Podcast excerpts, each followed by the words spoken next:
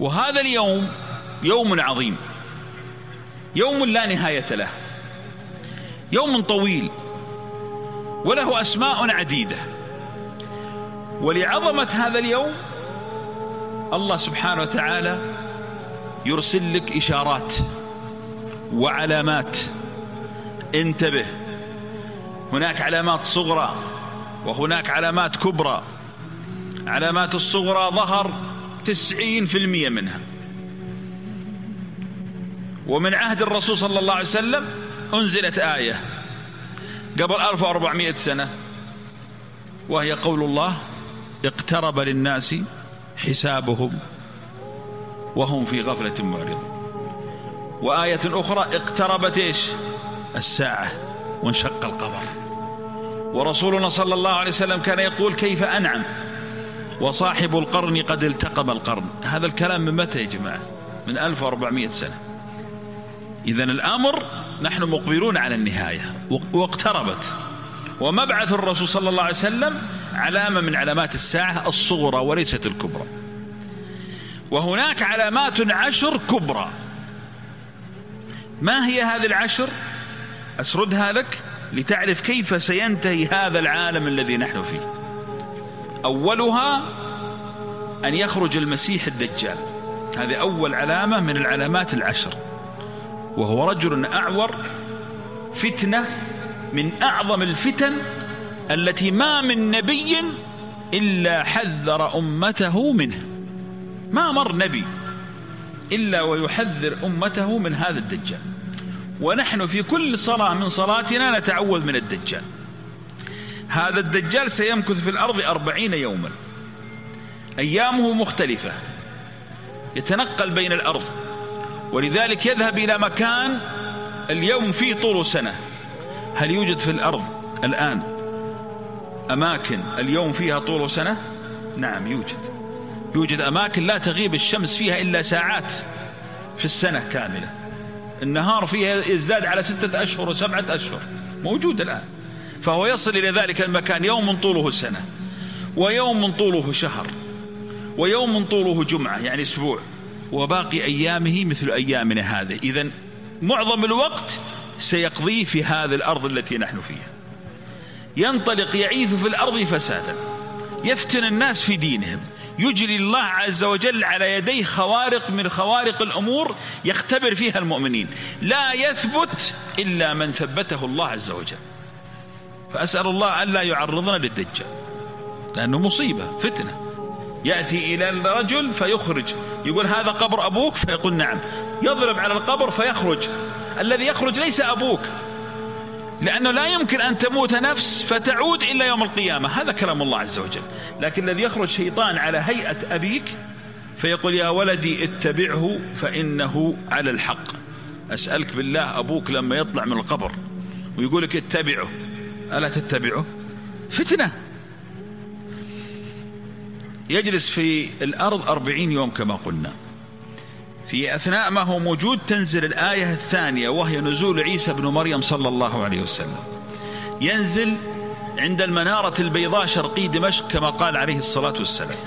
ينزل تحمله الملائكة. ينزل وقت الفجر. فإذا نزل وإذا بالناس تجتمع لأداء الصلاة. فلا يصلي فيهم. يقول تقدم يا نبي الله فيرفض أن يصلي فيهم إكراما لأمة محمد صلى الله عليه وسلم. فيصلي مأموم وهو نبي. من كرامة هذه الأمة. ما هي مهمة عيسى بن مريم؟ عيسى بن مريم يمكث في الأرض سبع سنوات. ينطلق في الأرض أول مهمة يبحث عن الدجال. لينتهي من فتنة الدجال. فيبحث عنه يبحث عنه يبحث عنه حتى يدركه في فلسطين في موقع اسمه باب اللد. الدجال أين سيخرج؟ سيخرج في أصفهان في إيران. وأين سيوجد ويموت؟ سينتهي ويموت في باب اللد في فلسطين. ما يلفت انتباهكم هذا الأمر إلى شيء؟ إيران هناك الرافضة وفلسطين هناك اليهود الآن. سيخرج من أرض الرافضة ويموت في أرض اليهود. إذا اليهود والرافضة هم على قلب واحد ولو أظهروا لك العداء لا يمكن أن تجد الرافضة إلا وهم على قلب واحد مع اليهود. ولذلك اليهود لما تبحث عنهم الآن تجدهم في إيران موجودين في أصفهان. سبعون ألف يهودي هم الذين سيخرج عليهم المسيح الدجال وينطلقون معه يعيثون في الأرض شرا وفسادا. فيدركه عيسى بن مريم عند باب اللد. فإذا عيسى بن مريم رأى الدجال يذوب الدجال كما يذوب الملح في الماء. فيدركه ويضربه بخنجره ويقول إن لي فيك ضربة لن تخطأها. فيقتله فتنتهي فتنة المسيح الدجال. يعود عيسى بن مريم إلى الأرض. يدعو الناس إلى دين الله. في أثناء ما هو يدعو ينهدم السد الذي بناه ذو القرنين بيننا وبين يأجوج ومأجوج. وهذه هي العلامة الثالثة من علامات الساعة الكبرى. فإذا انهدم السد انطلقوا يموج بعضهم في بعض يعني ينطلقون كالأمواج من كثرتهم. بشر لا يحصيهم إلا الله. يعني أقرب لك عددهم في بحيرة اسمها بحيرة طبرية. هذه البحيرة في شرق فلسطين. طولها ثلاثين كيلو.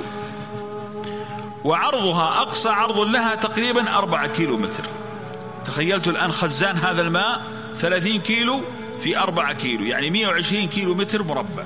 هذه البحيرة مليانة ماء. يمرون عليها وهم يمشون يشربونها. يشربونها يشربونها يشرب. فإذا وصل آخر واحد فيهم يقول لأصحابه يقولون كان هنا ماء. إيش معنى هذا؟ شربوها ونشفت وهم ما يزالون يمشون. كم عددهم هؤلاء؟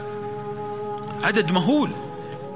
فلا يقبلون على مكان إلا أفسدوا فيه.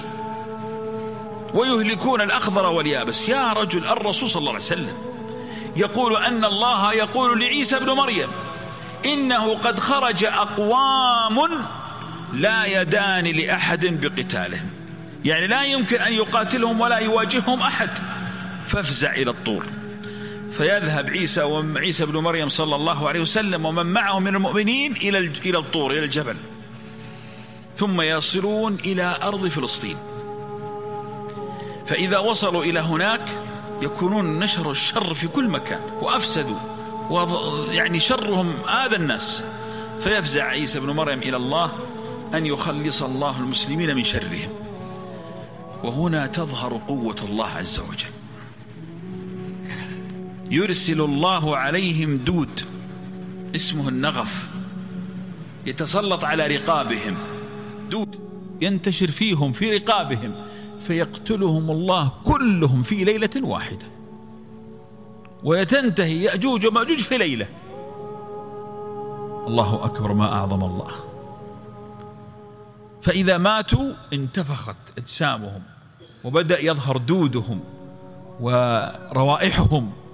فعندها يدعو الله عز وجل عيسى أن أن يخلص الناس من شرهم فيرسل الله تعالى طيورا كأسنمة البخت كرقاب الجمال. يعني طيور كبار فتبدأ تحملهم وترميهم حيث شاء الله أما إلى البحار أو إلى أي مكان. ثم ينزل الله مطرا. لا يبقى منه بيت وبر ولا مدر إلا دخله هذا المطر. هذا المطر ينتشر في الأرض فتعود البركة إلى الأرض مرة أخرى التي كانت في عهد آدم عليه الصلاة والسلام. من وصف البركة أن الرسول صلى الله عليه وسلم يقول يجتمع القوم القوم اللي هم من, من, من ثلاثة إلى تسعة. تسعة رجال يستظلون في قشر الرمانة. ليس في قشر في ظل شجرة الرمان. لا الرمانة نفسها من حجمها وضخامتها أن سبعة رجال يجلسون تحتها من شدة البركة التي تنزل في الأرض. يقعد عيسى بن مريم سبع سنوات. يكسر الصليب. ويقتل الخنزير ويدعو إلى التوحيد فيدخل الناس في دين الله أفواجا ويحج بيت الله ويعتمر ويجلس سبع سنوات والأرض كلها أصبحت تعود إلى الدين أفواج أفواج مع خير وأمطار وبركة تخرج في الأرض تعود يعني الأرض بكر كما كانت جميلة. ثم يموت عيسى بن مريم صلى الله عليه وسلم. الآن انتهت ثلاث علامات من علامات الساعة الكبرى. بعد ما يموت عيسى ويكون الناس ارتاحوا واطمأنوا يعود الشيطان مرة أخرى يفسد في الناس. ثم بعد ذلك يعود الناس إلى الضلال. فيخسف خسف في شرق الأرض. يتحدث الناس فيه. الخسف ما هو؟ مدينة كاملة يخسف بها في ليلة واحدة فيبحث عنها لا توجد. يعني ما هو خسف بسيط لا خسف يتحدث فيه كل الناس. وبينما الناس يتحدثون في ذلك الخسف هذه العلامة الرابعة. إذا بخسف آخر في في غرب الأرض. ثم خسف آخر في جزيرة العرب. الآن كم علامة؟ ست علامات من علامات الساعة. ثم بعد ذلك يخرج دخان يملأ ما بين السماء والأرض. يغشى الناس كما قال الله عز وجل. يتأذى منه المؤمنون كالزكمة مثل الحساسية. ويتأذى منه غير المؤمنين أذى شديدا. هذا الدخان يغشى الأرض كلها. كل الأرض يغشاها هذا الدخان. يعني ليس دخان غبار في منطقة لا كل الأرض. ثم ينقشع هذا الدخان. هذا الدخان هو إنذار لآخر ثلاث علامات وهي التي قال الله فيها يوم يأتي بعض آيات ربك لا ينفع نفسا إيمانها لم تكن آمنت من قبل. الثلاث الأخيرات هي الختامية السابعة أو عفوا الثامنة اللي هي أول الثلاث الأخيرات أن تخرج الشمس من مغربها وليس من مشرقها. هي تخرج دائما من المشرق الآن تخرج من المغرب. وبمجرد ما أن تخرج الشمس من المغرب تضع الملائكة أقلامها فلا توبة ترفع ولا عمل يقبل ولا دعاء يسمع. خلاص انتهى. الآن بدأ التجهيز ليوم القيامة. تخرج الشمس في بعض الروايات أنها تخرج ثلاثة أيام متتابعة. تخرج ثم تخرج ثم تخرج ثم تعود. تخرج من مشرقها كما كانت. بعد ذلك الناس خلاص الآن تجلت لهم العلامة وبدأ الرعب في الناس بدأ الخوف بدأ اليقين بس خلاص ما في لا صلاة ولا عبادة ولا طاعة انتهى. ثم تخرج دابة تكلم الناس كما قال الله عز وجل. تدور في الأرض. هذه الدابة في حديث ضعيف أن من واجباتها ومهامها أنها تسم الناس. يعني تحط عليهم وسم. هذا مؤمن هذا كافر هذا مؤمن هذا كافر. تلبث فترة ثم تموت الدابة. ثم تخرج آخر علامة من علامات الساعة الكبرى وهي نار. تمشي مثل السيل. فيها روايتين أنها تخرج من بحر اليمن من الجنوب وفي الرواية الأخرى أنها تخرج من شرق الأرض. المهم أن هذه النار تبيت مع الناس حيث باتوا وتقيل معهم حيث قالوا يعني إذا جاء الظهر وقفت وإذا جاء الليل وقفت وإذا انتهى الليل مشت والناس تهرب منها. سيل سيل حميم نار تسوق الناس. تجمع الناس كل أهل الأرض. يجتمعون في أرض محشر الدنيا وهي الشام. فإذا اجتمع البشر كل البشر اجتمعوا في أرض الشام يبعث الله تعالى ريحا طيبة كالحرير. لا يشمها مؤمن أو أحد في قلبه لا إله إلا الله إلا يموت مباشرة. تمشي هذه الريح وتقتل تقتل تقتل. فلا يبقى مؤمن على وجه الأرض. ويرفع القرآن ويرفع كل شيء فيه اسم الله. ولا يبقى في الأرض إلا شرار الخلق. وعليهم تقوم الساعة. فكيف تقوم الساعة؟ صاحب القرن اللي هو اسمه إسرافيل واضع البوق في فمه منذ مبعث النبي صلى الله عليه وسلم ينتظر هذه اللحظة.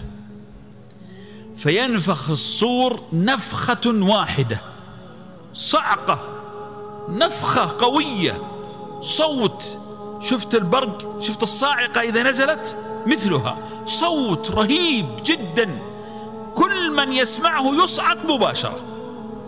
يبدأ هذا الصوت. أول من يسمعه رجل يلوط حوض إبله. فيموت. يرتفع الصوت. يا سيتبايعون يموتون. يرتفع الصوت. يمر. الصوت كذا يمشي مثل مثل الريح السريعة. فلا يسمعه أحد إلا ويموت. ويبدأ الموت في الناس. يبدأ الموت الصوت يمشي والناس تموت تموت تموت البهائم تموت الدواب تموت البشر يموتون والصوت يرتفع حتى يصل إلى السماء فتموت الملائكة.